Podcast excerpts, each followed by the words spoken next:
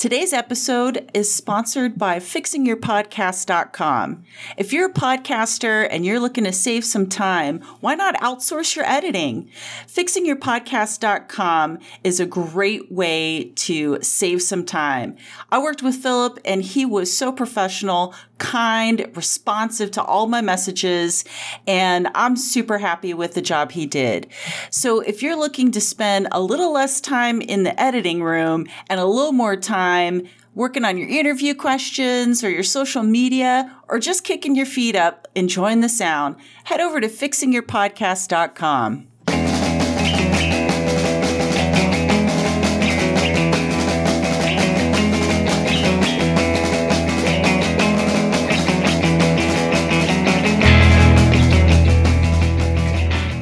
welcome back to the Gen X Voice Podcast. I'm your host, Trish the Dish.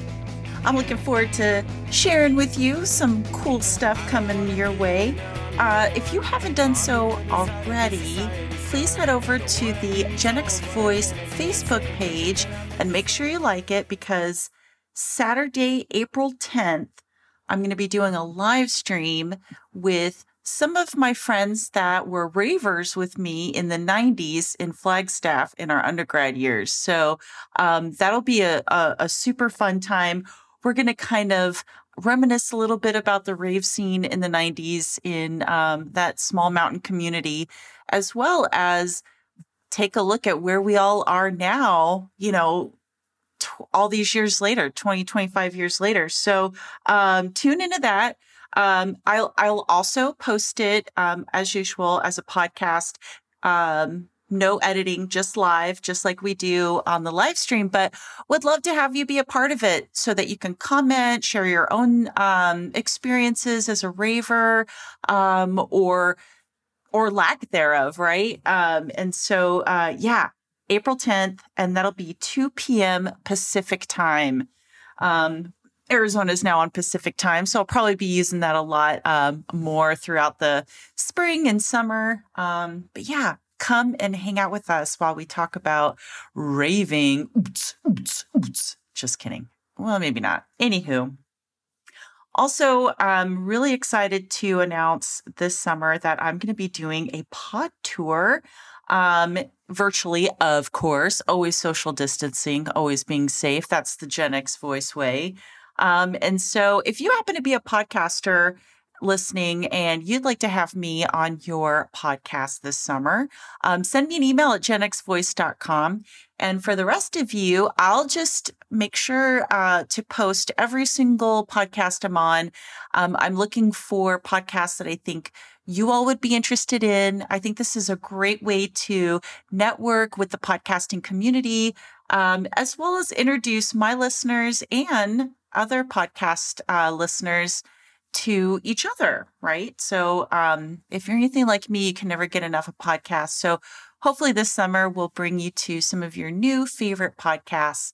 And then you'll get to know a little bit more about me because obviously I talk a lot in my interviews, but um, an opportunity to be interviewed is always great because people tend to dissect and um, get things out of you uh, that you know you can't really do as a host so stay tuned to that if you are not doing so be sure you follow my instagram page at gen x voice uh, to be updated on all the podcasts that I'll be on this summer. So that's June and July that I'll be doing that. So there's going to be a little break in the Gen X Voice podcast while I focus on the tour. So um, I'll be back. Um, you know, my, my last episode will air the last week of May.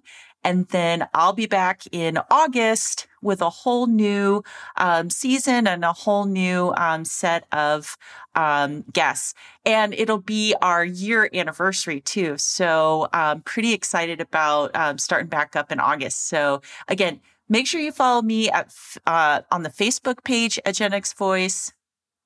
Um, and then make sure that you follow the Instagram page at Gen X Voice so you can get updated with all the live streams. And probably I'll do some live streams, by the way, during the summer in the midst of my pod tour, just because, um, you know, those are a lot of fun. I really have a great time doing live streams. So, oh, and one more thing. Um, Vicki and I are planning on doing some clubhouse, um, chats. So if you aren't a part of uh, Clubhouse and you have an iPhone, reach out to me um, at genxvoice.com and I'll send you an invite and um, you can be a part of that. We're we're probably going to start doing a thing where we kind of recap um, some of the shows of the month um, together. So that's my boomer friend Vicky. Um, so make sure you sign up for that too.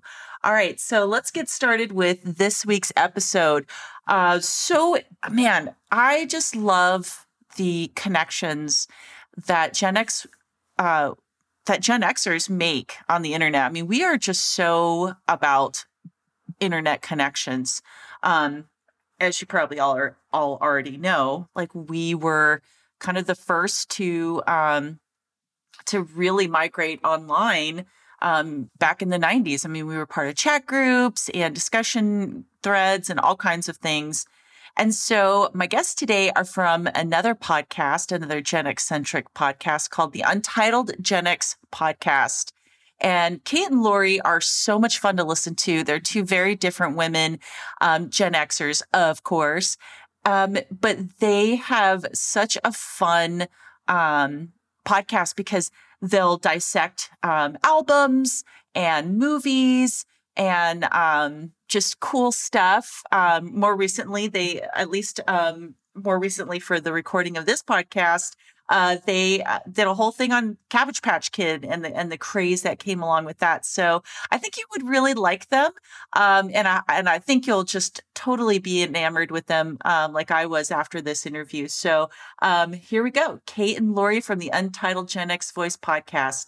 Enjoy the show. Hi, Kate. Hi, Lori. Hey. Hi. How are you guys doing today? We're good. We're excited to be here, Trish. We are excited. It's been a long time coming. yeah, it has. My gosh, I'm I'm so stoked that we were able to get our schedules lined up and all the tech stuff figured out. Wink, yeah. wink. So I know that, um, gosh, we ah, there's so many things that I want to talk to you guys about. I love that you're females that are podcasters, and I love that you're Gen X or female podcasters. You're the first Gen X female podcasters I've had on the show. I've had some male Gen Xer podcasters, oh, but that's exciting. We're very excited to represent. Yay! So before we get too deep into how rad that is, why don't you tell me what year you were born? And I guess we don't need to ask what generation you identify with because your podcast is called Untitled Gen X Podcast. But we'll start with you, Lori. Well, both Kate and I were born in 1976. So we deeply identify with Gen X. We are Gen X through and through. Our tagline is made in the 70s, raised in the 80s, unfazed in the 90s. Yes, that is the best tagline, by the way. And thank you. I was I was born in December of seventy five.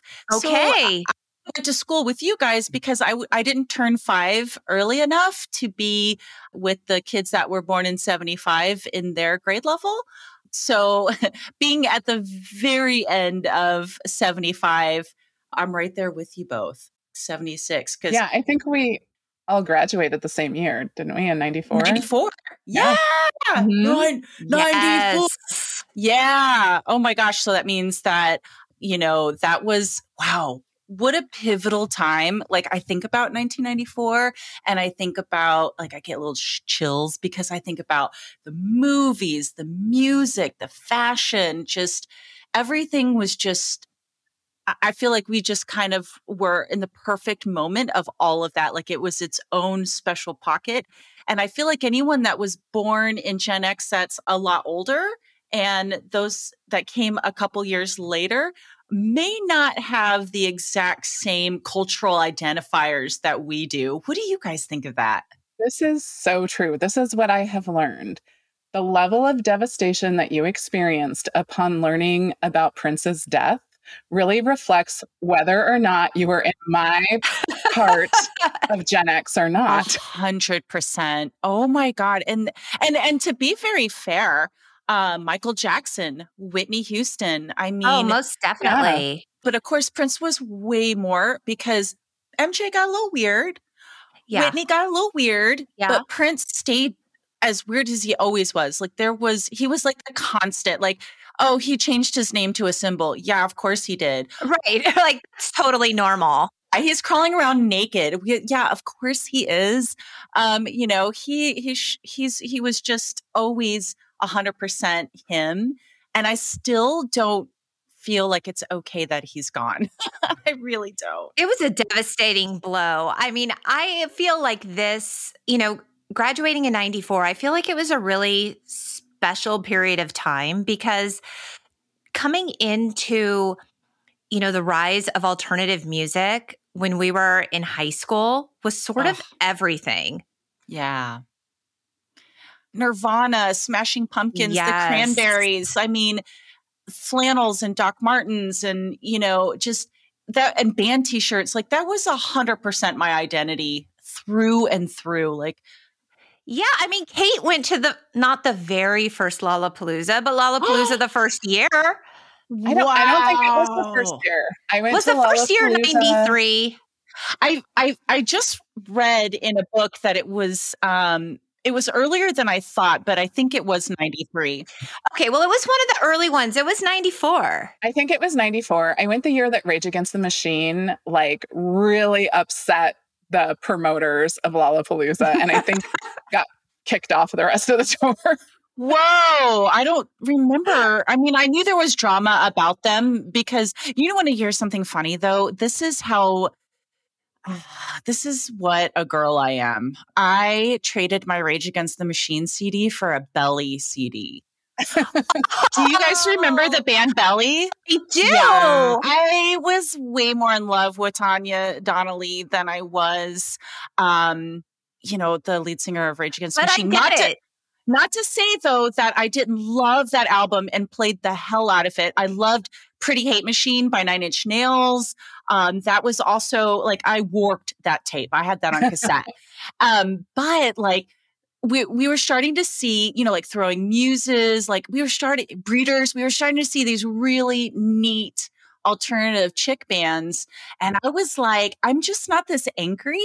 I'm a lot more sensitive. yeah. I mean, we were talking, we did an episode on Tori Amos, and Kate was deep in Tori Amos. And I mean, I came to her a little later, but Kate was hardcore. Oh yeah. Guys, She I oh go ahead. Oh, I was just going to say she was very important to my adolescence. Yes. I gotta tell you guys a secret. It's not gonna Do be a tell. secret for long. Do you tell. I cannot stand Tori Amos. oh, Trish. There's a group of you're not alone. It's okay. There are people who feel this way. And some because I think usually they're like, I don't get her. Like, I don't get it. It's not that I don't get it. Do you guys remember who Ani DiFranco is? I love Ani. Right. So there was a little kind a of they had a fight and in um and I God the name of the album is on the tip of my tongue, but I discovered Ani before Tori and um oh it's at the tip of my tongue. The cover of the album, she's got braids and she's wearing all black and she's like squatted down. Um, is really, really dark album looking like not like the, you know, plastic castles where she's like, I got orange hair and I'm got this huge smile um, like totally different, right? Like post Lilith Fair, um, and Sarah McLachlan. Mhm. um, but like, um, she had a song called Napoleon, and it was dedicated to Tori Amos, and it was all about her selling out and you know Oh, just being no wined and dined.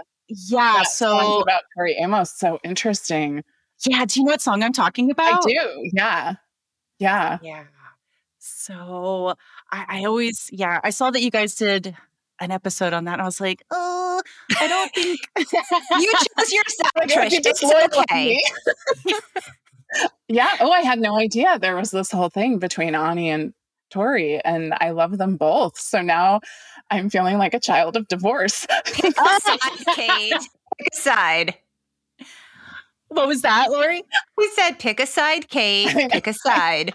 Yeah, yeah. You're either with us or against it. No, I'm just kidding. No, but um at at any rate, when we were growing up in the 80s, right? Like we had like Madonna and Cyndi Lauper. Oh yes. And and Whitney and maybe Sade if you were a little, you know, more artsy. If you spent a lot of time at Lori's house, there was a lot of a lot of her being played there. There's a oh, lot wow. of Sade at my house. Yeah, my dad really loved her and Tracy Chapman.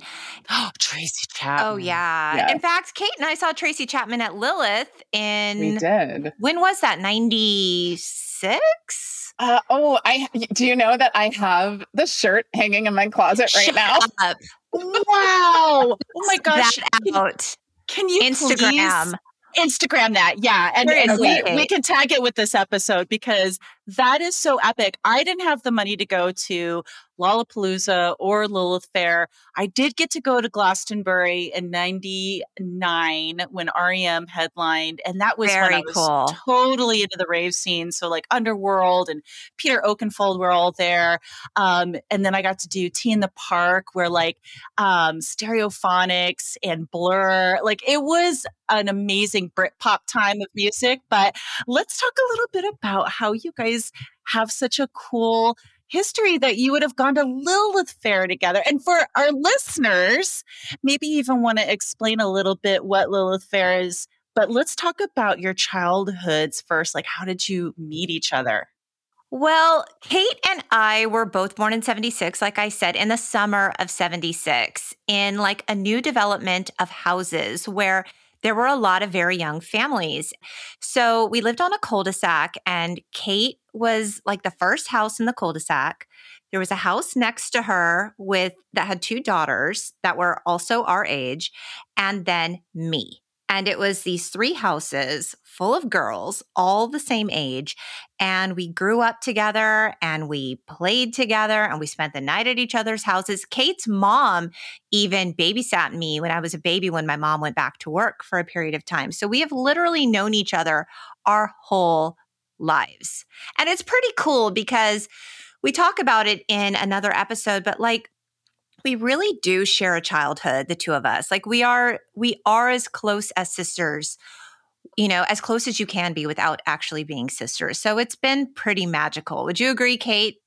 I would. I mean it's it's pretty amazing that like i don't I have no memory of my life that doesn't have Lori in it, which is, I think, something that almost only happens with siblings a lot of the time. Right. And I think eh, so that's why we have these fun pictures of us as little babies because my mom stayed at home when we were little and my next door neighbor and then Lori, who was her next door neighbor, both of their moms worked. And so my mom babysat everybody. And so it's just kind of the foundation. And I think it's really special that despite the fact that I have moved all over the country uh, as soon as I turned 18, that we have maintained a friendship and that it's carried through all this time. Oh my gosh, I love that. Lori, it sounds like you might have been an only child. I was an only child. I was an Me only too. child. We're only childs unite. Only children. Yes. only childs. Yeah, we can say whatever we want. We were alone. When everyone else went home and and and the streetlights came on, we had to sit in a room and figure out how to play Monopoly and life alone. Girl, we learned really early on how to make friends with adults, which is always super mm-hmm. weird to be a yep. kid that communicates with adults really, really well from a young age. We learned how to entertain ourselves. I mean, I don't know, Trish, if you were a latchkey kid, but I yep, there were definitely there were periods of my life where I was de- I had great parents, but they both worked and they had really demanding jobs. Like I was kind of raised on TV you know, not entirely, but this is why pop culture is so important to me because it was always there. You know, TV was always there, music was always there. And so it's just, it becomes part of your soul. A hundred percent. You know, it's funny that you're talking about how TV raised us and how pop culture is such a, a defining trait for you um, in this era that we grew up. I wonder, Kate, is that the same for you? Having, it sounds like you had a sister. Is that right? I, I had a brother. I had an older brother. So a brother. Oh, yeah. okay. And um, but then so my mom stayed at home when we were quite young, but then she started working and also went back to school to get a couple of degrees. And so definitely had that sort of latchkey experience. And um, Yeah, I mean, I had a brother, so, but I have to, I, I'm sorry to shatter your image of what it was like for those of us who weren't only children, but we really didn't play a lot of Monopoly together after this. I just fantasize that like we're done playing all day and you guys just go inside and continue playing like all of these great games until the wee hours of the night. And like, uh, but it, but it wasn't like that for you when the, when the door closed, it was, he well but and he was older so he probably wasn't as interested in like his kid sister huh? I mean we were two years apart so so we were pretty similar in terms of stuff until you know like and once he could drive and i was like a lowly 14 year old then that was a whole different story. Later. But, um, no you can't you can't even get in my car with me. Right. No he was actually very good about that and he actually i think let me drive his car once when he wasn't supposed to um, in a parking lot. But that's so awesome. um, so yeah but I, I i think it's not like we were like, oh, let's play a game instead of sitting and watching TV. Like we totally watch TV and movies and and all kinds of things. So it's basically the same as Lori and I, but we just have this yeah, pretty whole much other idea of like it must be so amazing. Like I mean, I did nab myself a stepbrother when I turned 12. So that was pretty cool because he was younger than me, but he was hardcore into Guns N' Roses. And he was really my introduction to that genre of music, which just you know that was everything for us at a certain point too. So yeah i did i did get the brother experience a little bit later than kate but Aww. yeah. But kate and i had each other through and through so that was pretty great. Yeah i mean just being neighbors and and spending uh, so much time together i mean that is the best like so um so you guys end up just sort of having your lives kind of intersect here and there um, throughout your lives. Obviously, uh, Lilith Fair, which again, uh, we have you know listeners from all generations that that tap in to, to to to, learn a little bit about our generation, the forgotten generation, right? Um, the latchkey kid generation, which I had a boomer on a few weeks ago that said she too was a latchkey kid. She was a daughter of an immigrant family. And so I was like, oh, that's so interesting. If you could explain to someone what Lilith Fair was and what that phenomenon that occurred in the 90s kind of going back to the a little bit earlier part of our conversation what what would you explain that as so lilith fair was the brainchild of sarah mclachlan and sarah mclachlan just such a beautiful artist amazing vocalist beautiful songwriter. So she decided, you know what, I'm going to create a space for female performers to be able to take the stage and we're going to headline our own you know series of concerts all over the world I actually don't know if it was all over the world or if it was all over the US. I suspect it was all over the world, but I mean, she had everyone. When we saw Lilith, we saw Jewel and Tracy Chapman and Paula Cole and uh, Meredith Brooks was there. Of course, Sarah McLachlan. Am I missing anyone, Kate? Indigo Girls. Indigo Girls. I did not know that she would become one of my favorite artists many, many years later. Dar Williams was there as well. Dar Williams. And other artists joined the tour, like depending on where the tour was going. So it wasn't always the same lineup. So I believe we saw Lilith in 96 at an outdoor festival and you know, we saved up our pennies. we were working, you know, little jobs, making little money, but this was one of those things. We were in college and it was just the movement of the singer songwriter at that period in the 90s. And we were in college and I was completely obsessed with Jewel. I was obsessed with Jewel probably as much as anybody could be. I even have a signed picture of her. It's now oh. hanging in my oh. garage. Oh. Sorry, Jewel. It's hanging in my garage, but it still is framed and it is hanging. It's not in my room, but it's in my garage. That's so neat. But like oh, Pieces of You was an album that I mean, God, I I must have ruined that album. Kate and I, Kate has been a writer since forever, but like after Jewel wrote her book on poetry, I was like, Kate, let's you know, I'm going to start writing poems now, just like Jewel. Let's combine our poems into a book that we're going to get published. And we went so far as to combine our poems. We never did that. I, I've been talking to Kate about the possibility of throwing them up on the old blog or maybe starting a little Patreon where we um, do dramatic readings of our poems. I don't really know what we're going to do yet, if anything. I, I feel like you definitely should do, do that. or are you kidding me? Oh my gosh. And listeners, once they throw out their socials, follow them, tell them they must do this. I'm just saying.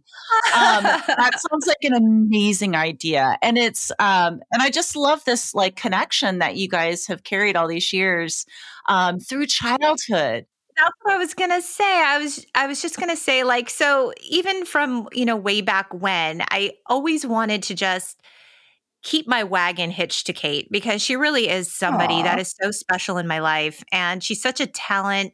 She has such an incredible voice and she's an amazing writer. And this podcast has just been so fun because if nothing else, it's been a way for us to document our stories and our childhood and our growing up. And, you know, we are very, very different people, the two of us. And yet, in spite of all of that.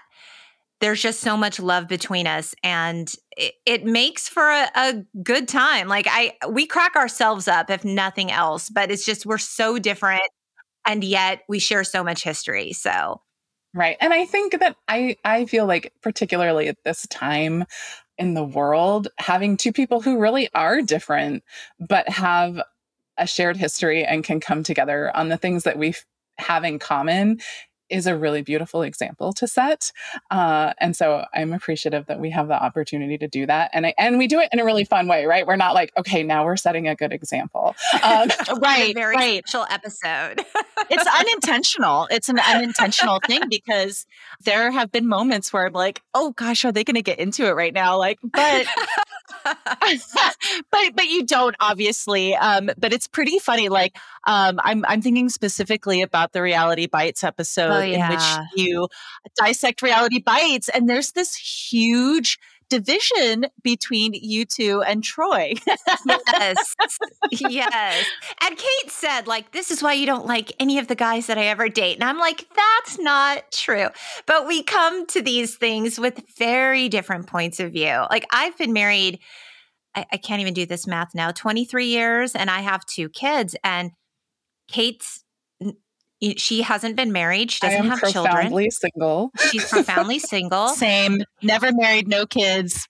I'm right there with you, Kate. Yeah, I mean, she's lived this whole different life than I've lived, and her experiences are so radically different from mine. And yet, it's so interesting to hear her point of view because it's just so contrary to mine often. And she helps me see things in ways that I wouldn't otherwise have the opportunity to see them. I think Kate definitely makes me have a much more open mind than I would normally have. I really do.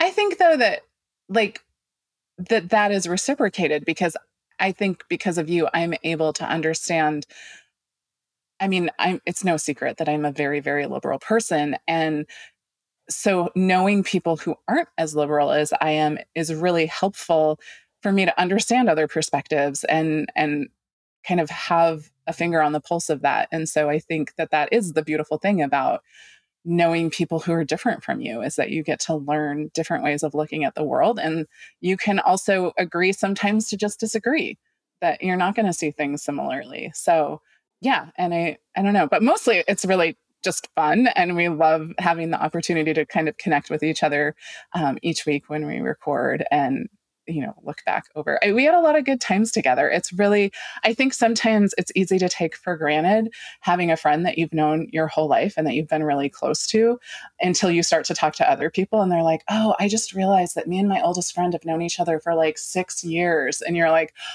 oh wow you know? Great. You're just getting started. yeah. I mean, no shade to that either because people no. can come into your life and those can be some really deep connections but you know it's I knew Kate's mom. I knew Kate's mom before she got sick and passed away. You know, Kate was 12 when she lost her mom. Kate knew my parents married and together before they got a divorce when I was 12. I mean, we were going through really hard things sort of at the same time. And, you know, we have had so many great times and we have had so many really, really hard times too. So I, I think it it kind of takes both experiences to build a really solid and lasting friendship. Yeah, definitely. My gosh. Yeah. That is uh 12 years old was when I ran away from home. I don't know what was going on in 1988, y'all, but it was a Yeah, terrible, terrible year. So wow, that's that's really crazy that we all three had these like really epic life changes. Cause I ended up I went from a foster home into um, living with my grandparents. Just never lived with my mom again. It was a terrible situation. So I'm so sorry. Wow, that's a big life change. Right? Yeah. Yeah. I mean, it, it's it's a hard time to take on, you know, a really big, profound change in your life. I mean, it's it's a very pivotal moment. Yeah, it's such a it's a pivotal time in your life and then to have really hard things. And now that I'm thinking about it, like I can think of like at least 3 other people that I knew, you know, around my same age that had the same kind of issues go on around 12. I don't know what that's about.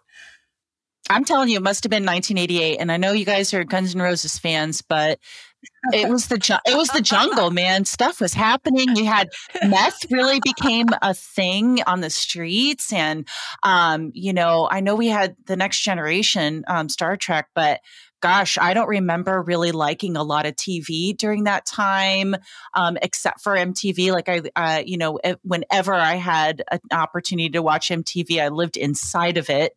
Um, Yes. but Yeah. didn't have it with my grandpa, so it was a little harder. But um, you know, Roseanne, um, that was a big TV show. The Simpsons. I mean, these are really dark shows, quote unquote, not like Silver Spoons and like Family Ties, like that we grew up with, and Growing Pains. These were really dark and kind of grungy shows that we and Beavis and Butthead, you know. Right. It's so funny that you say that, Trish, because I would say that Kate and I both, tell me if you disagree, Kate, really gravitated to irreverent humor and dark humor at that time. Like we did an episode about Heathers. We went back and revisited it and we were Oh. like, what the hell? It was actually a really hard rewatch. And we were like, we loved, loved this movie when we were kids. We thought this was the greatest thing in the world. And now going back as an adult Oof, yeah. and with all that has happened since, you watch it with a different eye. And I mean, I think that we both kind of were like, okay, grittier, harder. This is what we're into. Like, I don't know if it made us feel more adult or more seen. I, I don't know what it was. I think that when you are going through challenging times, seeing that reflected in the media around you sort of helps you feel a little more normal, Mhm. you know, versus like if everybody's just happy all the time, it doesn't, you feel a little alienated. Like, oh, there's this whole world that I have, I'm not part of right now. which I think that's why that the music that really started um, coming out of like must have been that way everywhere because Nirvana came out around 1987, right? But really blew up around 93, and and that's still like a pretty dark period. You know, I'm, I'm reading this book called Gen X Saves the World. I don't know if you've ever heard of it.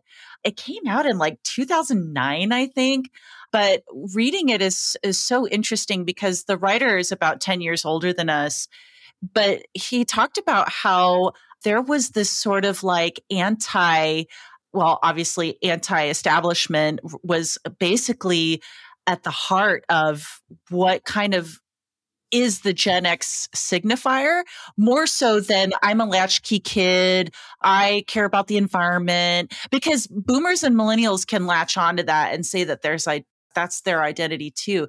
But when you think about the films that were coming out when we were in college, Pulp Fiction, Fight Club, American Beauty, you had these really and Reality Bites. Okay, so Reality Bites Bites is a little bit more popcorn, but but there's some darkness in that one too it's a lighter way of saying I don't want to follow what my parents do and have a soulless life and just be materialistic and live in these cookie cutter houses.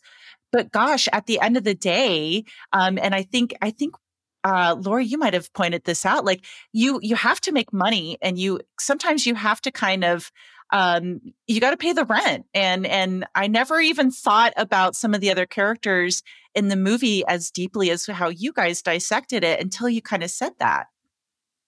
Yeah, I mean, we see this like even the writer of Reality Bites, Helen Childress, she wanted to be a poet. And she's like, you know what? I need to make some money.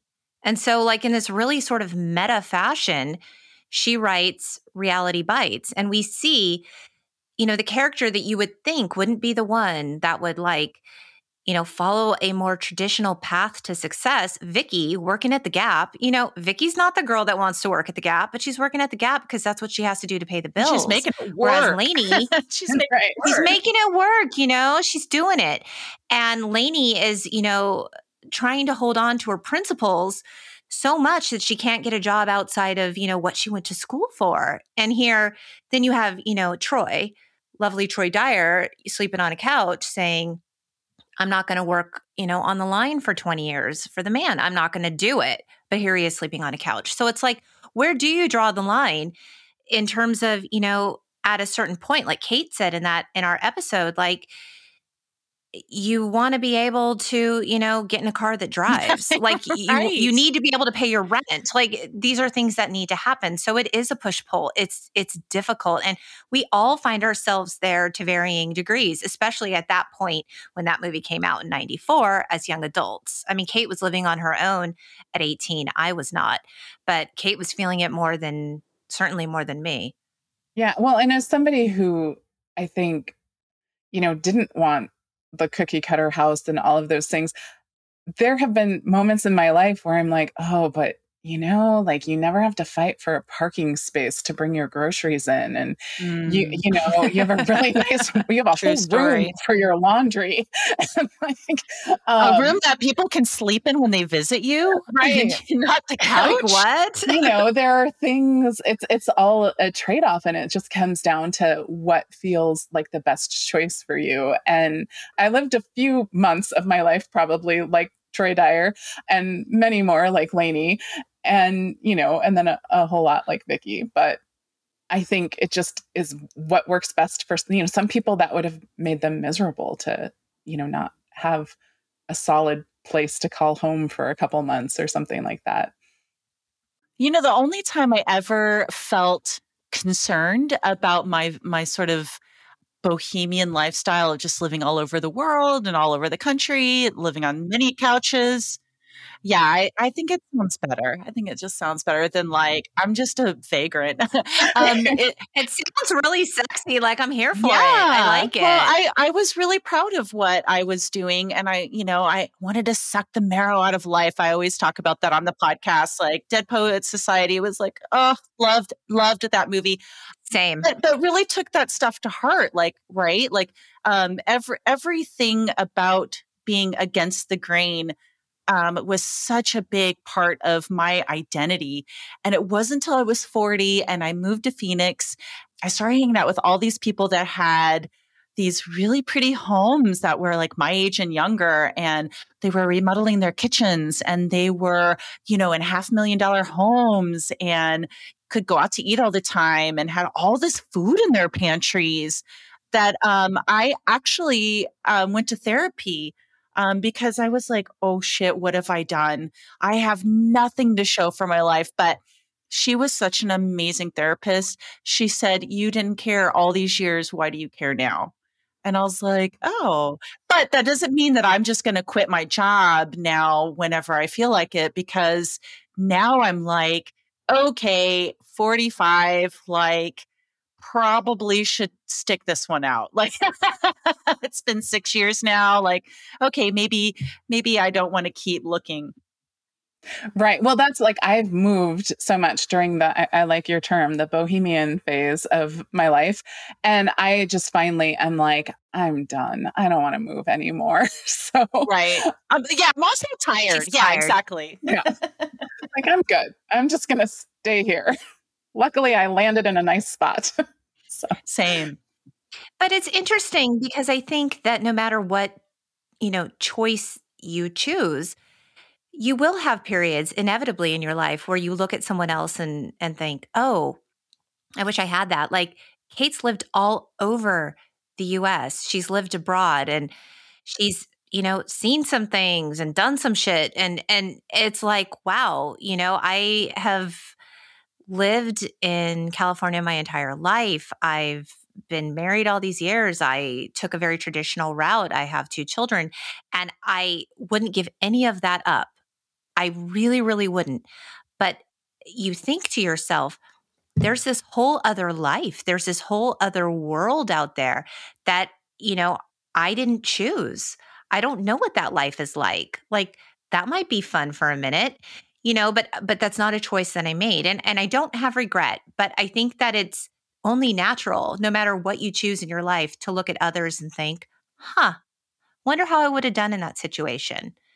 Wonder what my life would have been like. Very sliding doors. It's very oh my god, doors. another amazing Gen X movie um, that came out in, oh, a, yes. in a really interesting time in our, all of our lives. But see, Lori, this is what I was thinking of when I was listening to the Reality Bites episode of your podcast. Like, I Kate, you're so lucky. Like Lori is like this sage.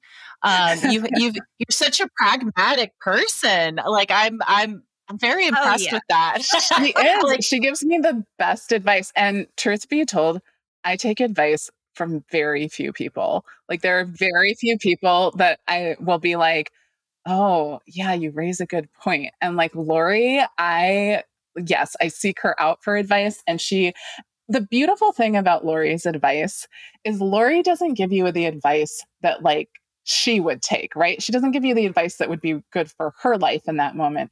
She gives you the advice that like knowing you is good for you in that moment, which is really an amazing thing and very few people can do it and I appreciate it wildly. Wow, Kate. Aw. That is so nice. My It's God, this is like a love letter. Oh, that's so Wow. I'm so glad you guys could come on my podcast and do it here. Uh, yeah, it's like really sweet. I'm I'm a little clamped. Well, so I guess that brings me to like why why a podcast? Why now? Um, did you start it during the pandemic and you guys were feeling lonely? Like what was the story that that, that got you guys doing that? You want to tell it, Kate? Uh, well, I can I can tell it from my side, and you can add in what you Okay. want. Well, So, we only hope it to be that Okay. way. Let's see if our Right. stories match. so Lori had been like working on a podcast idea with someone else. Uh, so I had kind of heard about it here and there. And then one day she called me and and and and things had not worked out with that for like just because life sometimes happens. She called me and she's like, I have this idea. And she was kind of nervous to pitch the idea to me. And I was like, what is she gonna what is she about to ask me? Um, and then when she told me, I was like, oh, that sounds fabulous. Um, Yeah, I mean it was it was in the pandemic. Like Kate and I communicate on this app called Marco Polo. Have you heard of it? I don't think I have. I, maybe I don't know. There's so many out there. Yeah, there are, so this is like a video messaging app. So you basically leave like really really long extended video messages for people. Like sometimes Kate will leave me a 40 minute polo. Wow. She yeah, and and eh, depending on what's going on, I might leave one just as long. So we just talk a lot and you record it, you know, whenever you're free and if you are available, you can watch it in real time or you can catch up with it later. So it's really great. So Kate had moved at the start of the pandemic and she's, you know, in a new space and she doesn't have friends where she's at and she's, you and know, it's surprisingly hard to make friends mid yeah, pandemic. who knew? Oh Who my gosh, it, right? Right? Like so hard. So like she's, you know, we're both bored, homebound. I'm like, I I gotta start this thing. I was a blogger and writer before I started this podcast. So I'm kind of used to being out there in the public space. And so many bloggers have moved to podcasting. So this was something that was on my radar for a while, but I was almost just too scared to do it. I was too scared to pull the trigger on it myself. So it was something that I wanted to do with someone that I really trusted. And so Kate's looking for something to do. I'm looking for a new way, you know, to have to be creative and I want to learn some things. I didn't know anything about podcasting, like at all. And I'm like, hey, so what if we did this thing? Like, what if we told our stories against the backdrop of pop culture, the pop culture of our youth, the things that really shaped us, scared us, traumatized us, empowered us, all of it? What if we did this thing together as best friends? And she's like, yeah, I'm here for it. I'm into it. And and that's how it started. I mean, it was just, it was as simple as that. So it was just a series of Marco Polos. We're talking to each other all the time anyway. Let's sit down for an hour once a week and talk about, you know, stupid things or important things or everything in between. Let's record it and let's have it. This is this is basically our love letter not only to pop culture and Gen X but to our friendship. It's a way to archive it. And and that's how th- that was the start of it. And I think too, we were, despite the fact that sometimes we do get into like nitty gritty things and uh, topics. Groundhog Day, yeah, sorry. we did an episode on Groundhog Day that got Sleepless hella in Seattle. Deep. It also happened in Sleepless in Seattle. Oh, yes, that got surprisingly deep as well. Um, yeah. But our intention was to really, because it was just such a heavy time that we yeah. started this, we just wanted something that was sort of light and fun and you know, that people could kind of like rally around and feel good about and not sort of highlight the heaviness of the time. Yeah, so we started in November 20 November 2020. Mm. Um yeah, I mean it was it was a heavy time if you remember. I mean it's been heavy since. It was heavy before, it's been heavy since, but like it was a particularly heavy time. And so it was like we just need to like I don't know, have some fun. And and so this is what came out of it and it it's been awesome. Well, yeah, I've got to say, um, one of the first episodes I listened to you, uh, your podcast was the uh, U2 Joshua Tree album, um, uh, and yeah, I was so impressed with the the um, the amount of information that you shared and even some things girl i was so stressed. That was a stressful one like i wanted to do joshua tree so much justice like Kate's like calm down. It's like we cannot be experts on U2 that's not our goal here. I felt the heaviness of that i felt the pressure and need to pay appropriate homage like whoa yeah, I take this shit seriously, like for real. I just got to say, I was living in Joshua Tree, California, um, when that album came into my life in yes. 1988, actually. Amazing. Um, and see, there was one good thing that happened in 1988. Well, didn't it come out in 87 though? Oh, oh it, it did. did. It came out in 87. So, sorry, it 1988 did. fail still. Yeah. well, Violator, Violator came out in 88. So, I mean, that was also uh, on in my Walkman. But one thing that I, I have to confront you two about, um, you you you broke my heart because um, those of us in Joshua Tree had this whole thing that the song "Where the Streets Have No Name" was be was about our community because we had so many dirt roads and you know in high school you would be like okay turn left on the third dirt road past the Joshua tree before the boulder, and then um, you'll see us. And like when you all said that it was something to do with with with something in Ireland, I I mean, my whole body. I was walking my dog, and my whole body just like you're like, no. Here, I'm going to make you feel better about this. I have no okay, idea. do it. True, I think you should go with it perhaps the reason they decided to call the album Joshua Tree is that they recognized that there were similarities between your town and this town in Ireland that they had originally written this song about. Ah. Wow. Good you one, did not see my face right there because this one. isn't a video, but I just went and looked to the side and just kind of bent my head down a little and was like, "Oh man, that's that's it. That's that's, that's you know." it. And she tells it with such authority. This is why we like it. She she can like honestly, she she can say anything with with like a sense of authority and a zen like quality in her voice that I just do not possess. and and you just believe it, and you're like, "Yes, you're right, one hundred percent. Okay, fine. Yeah. yeah. there's definitely a wisdom in both of you at, in different ways. So, Lori, again, you seem like so pragmatic, and you're just like, of course, of course, he's a shitty guy, you know, like da la la. Whereas Kate, you have this more, uh, like Lori said, you have more of like um like a lulling voice about you know your zen quality. It's like pragmatism versus just zen and it works so well and it's such a great podcast. And um and and uh, absolutely you did justice to uh U2. I mean i i well, was hanging you. on every word of what you were saying and d- down to the whole like i kind of look at bono differently now that he like kissed random people on the streets and in that one video. Um like lucky lady that's um that was kind of weird right? And like like you said like there's there's so many things from our cultural generation i guess i could word it that way that is like totally okay in the time but now looking back with the sort of um, without the filter of like what's acceptable because um, our millennial counterparts have done such a great job of like using a microphone to scream injustice, but as so has a lot of Gen Xers. Let's be honest, the the the women who started Black Lives Matter are Gen X.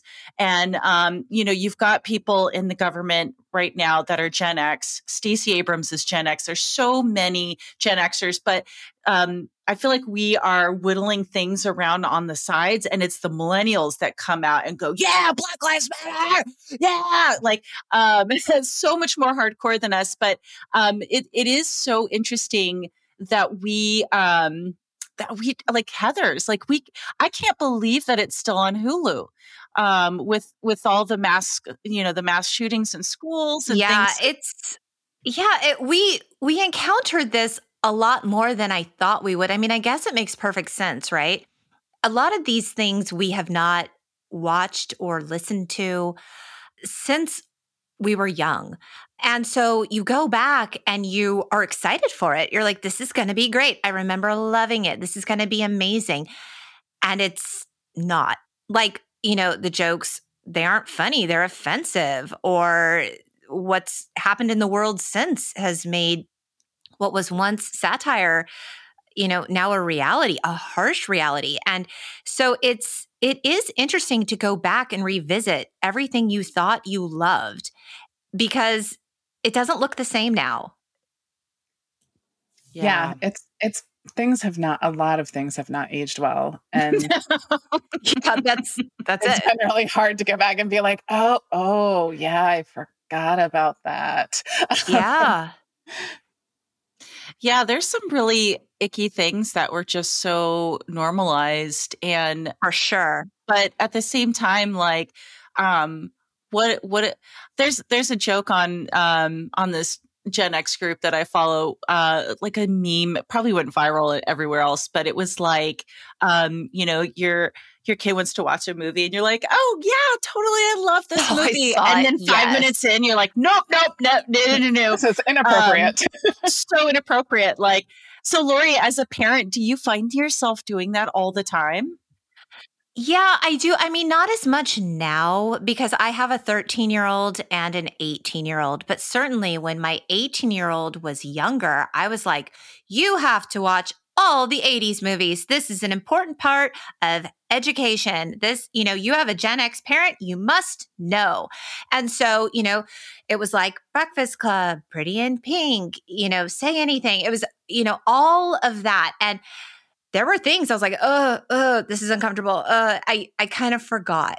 I kind of forgot because I don't know, those scenes maybe didn't make so much of an impression on me at the time, or I don't know. I just, I remember things so fondly. And yet I go back and I'm like, ooh, that's not appropriate, or don't repeat that, or, you know, don't think because I'm showing you this thing that I'm certainly okay with everything that's in it, because some of it really falls flat or is just downright offensive now and and I wouldn't want you you know thinking that this was okay even though I'm showing it to you. So yeah, it happens, but still I feel like it's the responsibility if you will of every Gen X parent to clue their kids in on the awesome pop culture of our youth because it was good stuff. Like I'm famous in the car for turning on the radio and being like, "Who sings this?" Like it's important awesome. to me. You know, yeah, like who is this? And my kids like have three stock answers. It's always like U2, David Bowie, or Tom Petty. Like they always wow. think it's one of those three.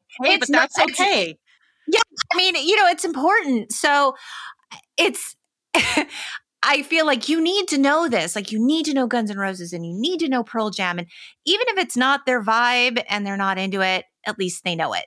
Like, don't be the kid that's wearing the band T-shirt and you don't even know what they sing. Like, have you seen those shirts? They're so hilarious. Listen, like, listen. I had a student. I was a high school French teacher for a while, and I had this student wear a Ramon shirt. And she came up to my desk because she was working on a final, and I was kind of editing it. And I look over and I was like, "Wow!" I said, "That's like one of my all-time favorite bands." And she goes, "Oh, this is a band."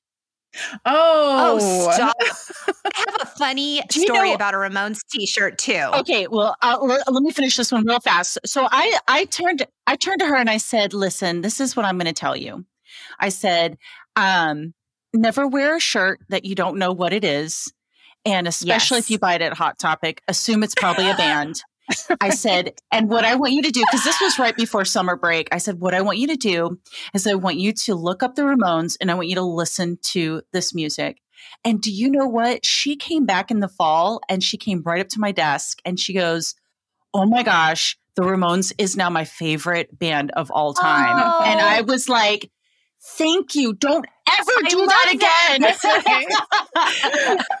I love that. we got to teach so them. my Right. yeah, hey, they gotta learn, right? They gotta Yes. learn. My husband has this Ramones t-shirt. He wore it all the time. Trish, when I say all the time, there was a period where I did not have a picture of him not wearing it. It was like it didn't matter where we went. It was really soft. I think that was part of it Oh, oh, yeah. it didn't matter where we went. He was always wearing the shirt. So I was like, you and this freaking shirt, man. He's like, what? I love the Ramones. It's a soft shirt. I like it. I wear it. So we went on vacation and we were in Sedona with the family and we were talking about the shirt. I don't know. He's wearing the shirt again. And my son at the time was 13, my older son. He's like, yeah, dad, you wear that shirt a lot. Like who like nobody even knows who the Ramones are. I'm like, um, excuse me. You don't know who the Ramones are. People know. He's like, no, they don't. People my age don't know. Okay, so he had just said this. Then we go into an ice cream shop in Sedona, and there's these teenage girls in there. And they turn to my husband and go, Oh my God, I love the Ramones. yes. And they were they were cute girls, like cute teenage girls. And I went, and I pointed to my son, like right in front of them. He was so horrified. And I was like, see, kids your age know, they know it's you who doesn't know. We're listening to the Ramones all the way home from Sedona. And it was just, it was so funny because it was like, yeah, people, kids wear these shirts like, oh, cool shirt, cool graphic. But it's like, no, you need to know this is important. well, it would be like w- one of us just getting like a shirt, like, oh, that's a cute anime, or that's it. That's a really interesting um, shirt. That would and kill my son. He loves anime. That would kill him if I was like, oh, cute characters. I'm going to wear this little shirt. yeah, He'd be like, do you know who that is? I'm not even like cool enough to know like what the kids are into that I would accidentally wear to upset them.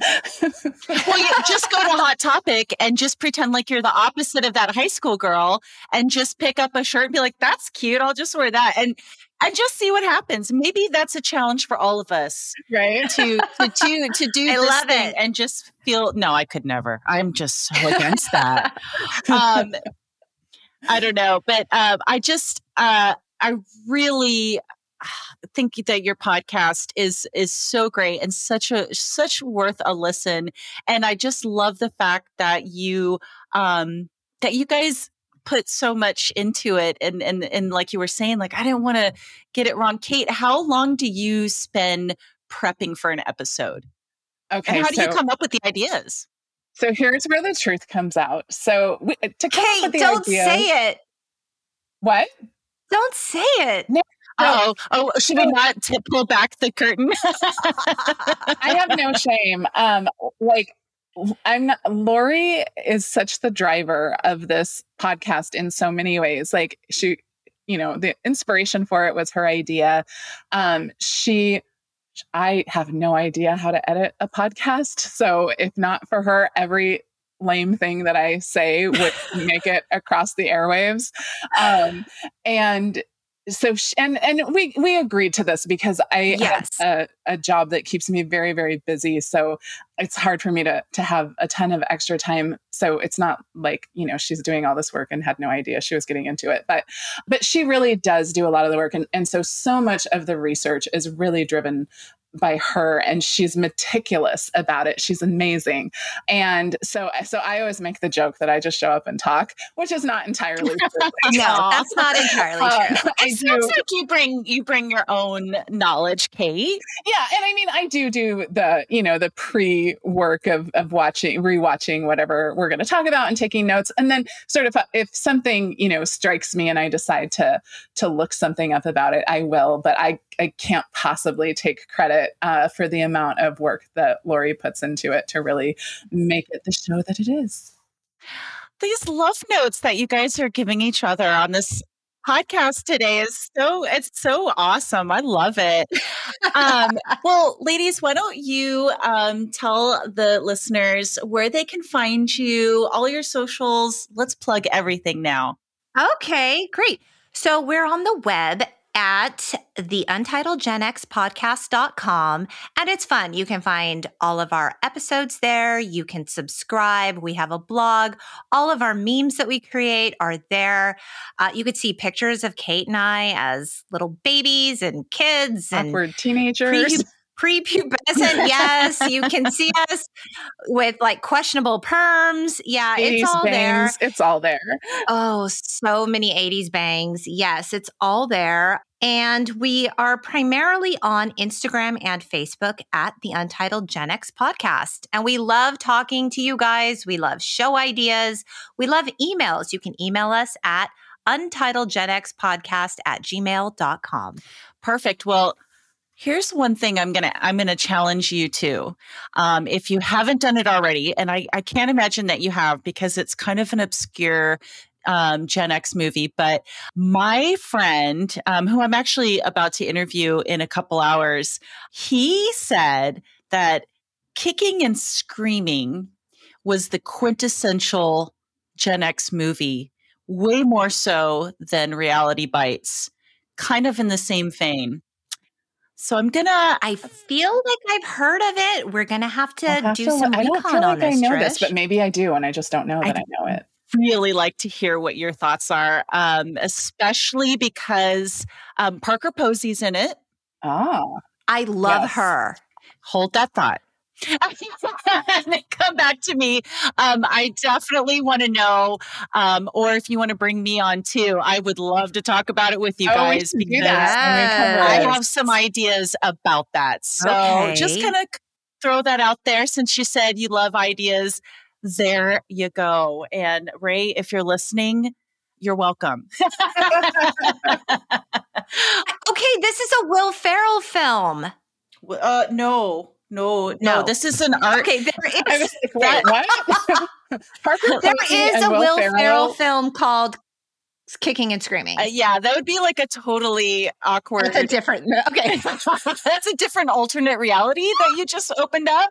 Um, no, it's it's going to be a little a little darker, and it, I believe it came out also in '94, if not '95. Oh, I see, '95. Okay, okay, I found it. Yes, making a note. Yeah. Okay. Not the kicking and screaming with Will Ferrell. I, I, didn't realize there was one until you said. I was like, wait, that does really sound like a Will Ferrell movie. He's really known for his dark artsy films. Uh, well, yeah. You know. oh my gosh. Well, ladies, um, I'm so happy that like that you guys came on the podcast.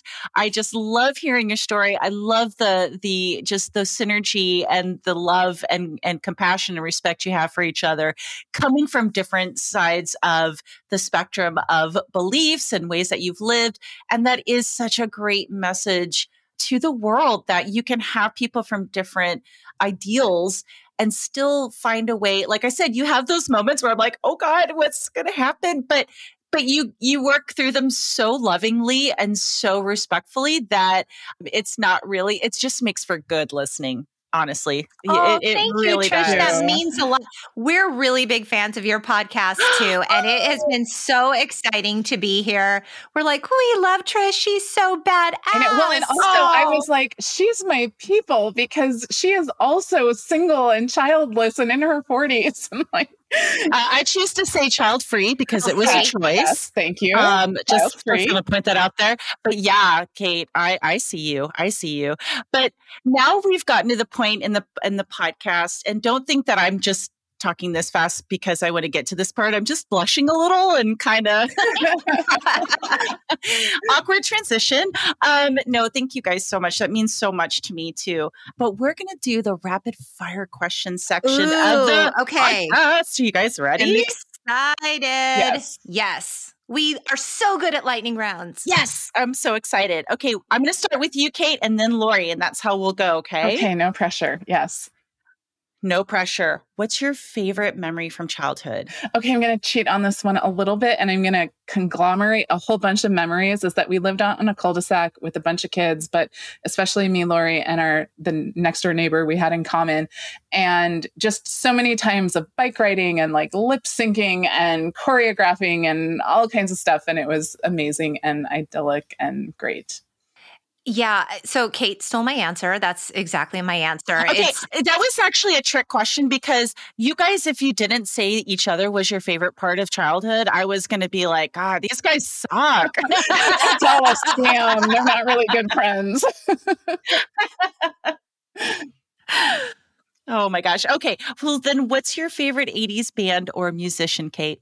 Uh, so I, I mean, I loved all things Madonna in the 80s. Like that was just that was my truth. Yep. Guilty. Oh, my turn. Um, yeah, it was it was Madonna for me too. I mean, so quintessential 80s, right? Like she she was it. She was it for me in the 80s, but we we really did love our hair metal too. We really yeah, in really later did. 80s for sure. Yeah. Yeah, later 80s we loved our Skid Row, we loved our Bon Jovi and Guns N' Roses. Lori, I'm going to start with you this time just to see if Kate says the exact same answer as you. okay. we'll see. I'm going to give her a, ch- a chance to be like, I was going to say that. What's your favorite 80s movie? Okay, I think this is where we might actually disagree. Um, the Karate Kid in 1980, I think it was 84 that movie like did something to me. It affected me so deeply. I literally burst out into tears at the end of that movie. My wow. parents were like, "What is wrong with you?" Yeah, that was my movie. Wow. We watched it a lot. I watched a lot of Karate Kid at Lori's house for sure. Yeah. Not my favorite movie. I didn't dislike it, but it was not quite as transformed transformative for me as it was for Lori. This so I'm pretty sure this was an 80s movie. It might it's it was late 80s possibly uh some kind of wonderful and it continues to be oh. very dear to my heart until this day. It's a good one.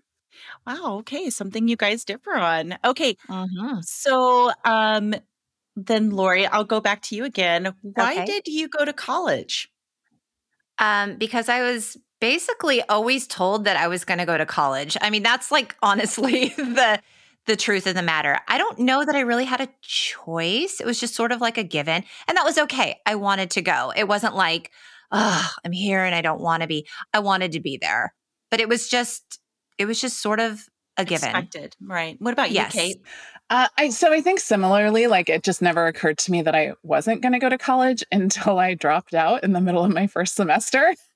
I remember that. I remember that. And then, and yeah, like I like shocked like every person who'd ever met me. Uh, but I did go back, and uh, as either Lori or my brother likes to say, and then you just never stopped. I'm about three terms away from a doctorate, so and I have essentially oh, two master's congratulations. degrees. Congratulations! Wow, I quit my doctorate. I was like, I just can't afford this. I don't really know what I'm doing anymore. So that's amazing. I mad respect, mad respect. Okay. This is my favorite thing to ask my guests. And I can't wait to hear what you two come up with. And that is if you had any um, words of wisdom or advice to give any generation younger, older, to get through the good times or the bad times, what would that be? And we'll start with you, Kate. Well, this really applies to everyone of every age from like an infant, well, maybe not an infant, like a toddler, all the way up to as old as you can get, which is to take a lot of deep centered breaths and drink plenty of water. I love yeah, that. Kate Kate's answer to everything is water. Right. You Breathe should probably know that. It's it, that you know when you're a midwife and a doula, that's that's your Yeah. answer to a lot. I believe in that. Lori, how about you? So I would say just the fact that I take a lot of comfort in knowing that everything changes, like change is constant. So when I'm in like a really dark space or dealing with a lot of challenges, and you know, sometimes things feel like it's never going to be better, it's never going to be different. I'm so stuck. You just have to remember that even if it feels so slow and and so monotonous much like the pandemic everything eventually changes. It does. And so you have to have some perspective and be able to center yourself in the knowing that it's not always going to be like this. And that's helpful to me because there have been times where especially like you know, when you're in a job that you like really, really hate and you're like, oh, I'm destined for this life. Or when I was a new mom and it was just really hard and I didn't know what I was doing. Like there have just been times where I've needed the reminder like everything changes and it does. Wow, it so does. Oh my gosh. Kate, Lori, thank you both so much for coming on the podcast. Thank you for Yeah, having thank us, Trish. having this was really exciting. It was great. Aw. Thanks for listening. And if you think this is worth listening to, please subscribe, share, and leave a review. Be kind to each other, listen to each other, and let's stop being separated by our differences.